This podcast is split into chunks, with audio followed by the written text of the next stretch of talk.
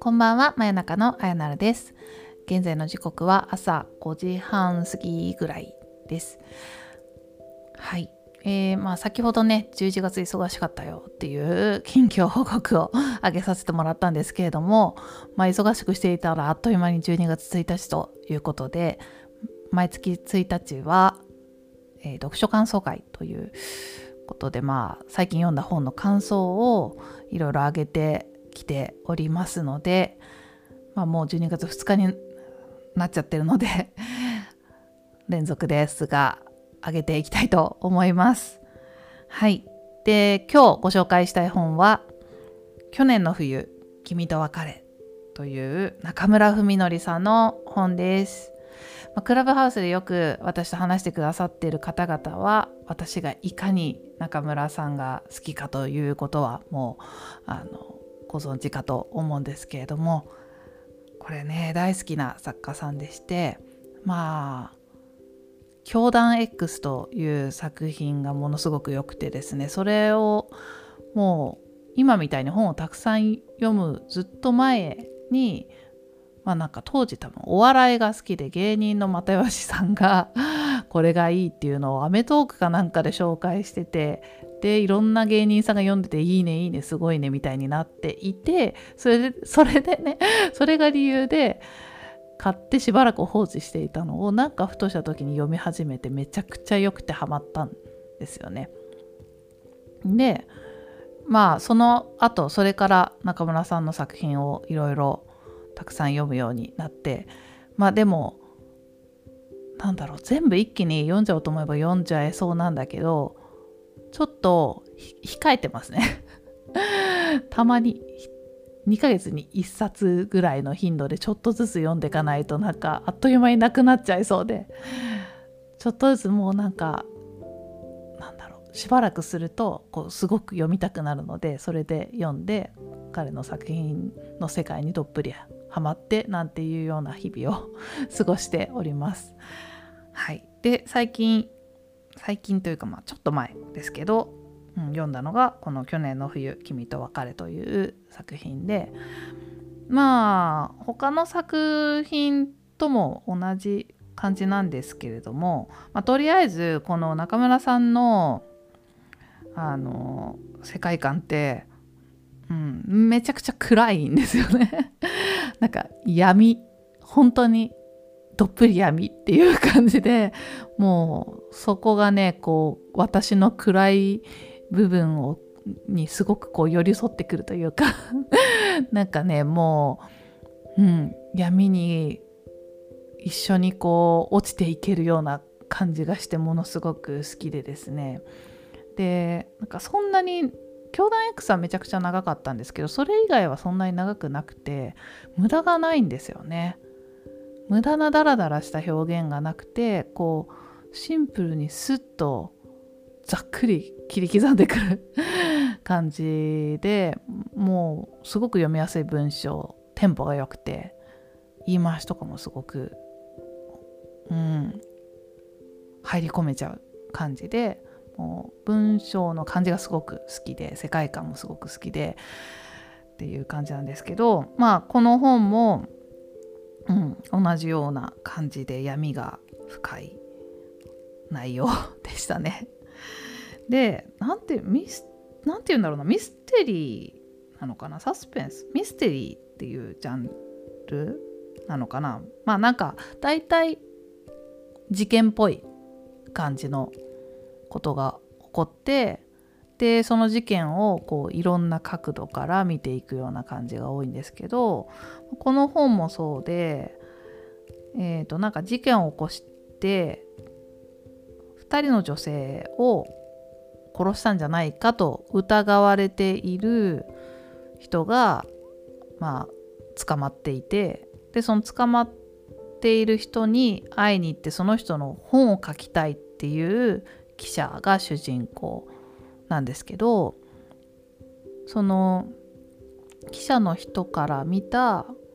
視点でずっと話が進んでいくんじゃなくてそれプラスなんかこういろんな参考資料みたいなのが出てくるんですよね。だからいろんな角度からその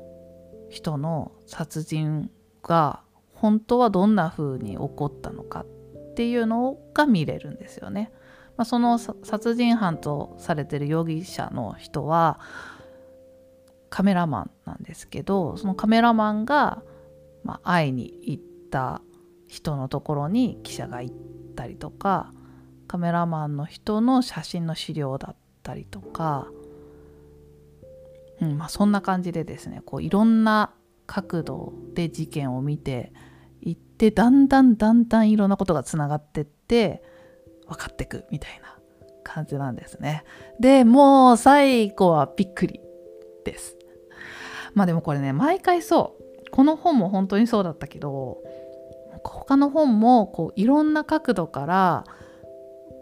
見せてくるのでパッパッパッパって場面が切り替わって飽きさせないんですよねこうガーって入り込んだところでまた次の場面とかまた次の角度からみたいな感じで話がまた始まっててガーって入り込んでって言ってどんどんどんどん読み進めちゃうっていう感じででそれがもう全部なんかこう伏線みたいな感じで 散りばめられていて最後に一気に全部つながってくみたいな感じでその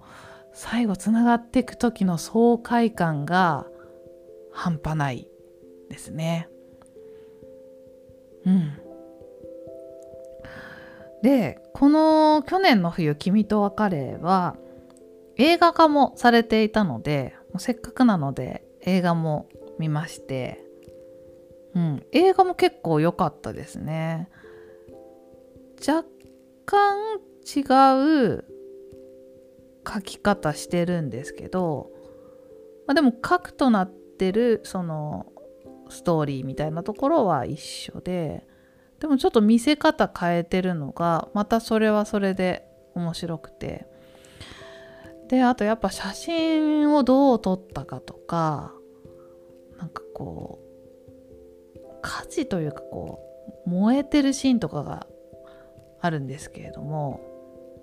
なんか、まあ、自分の小説読みながらの想像も良かったけどビジュアルで入ってくるとまた、うん、映像で入ってくるとまた良くてですねうん、そんなにげんなりしない感じというかむしろこう、うん、すごく良かったですね結構、うん、印象に残っています。うん、というわけでですねもしよかったら映画も見てもらえるといいのかなと思いますが、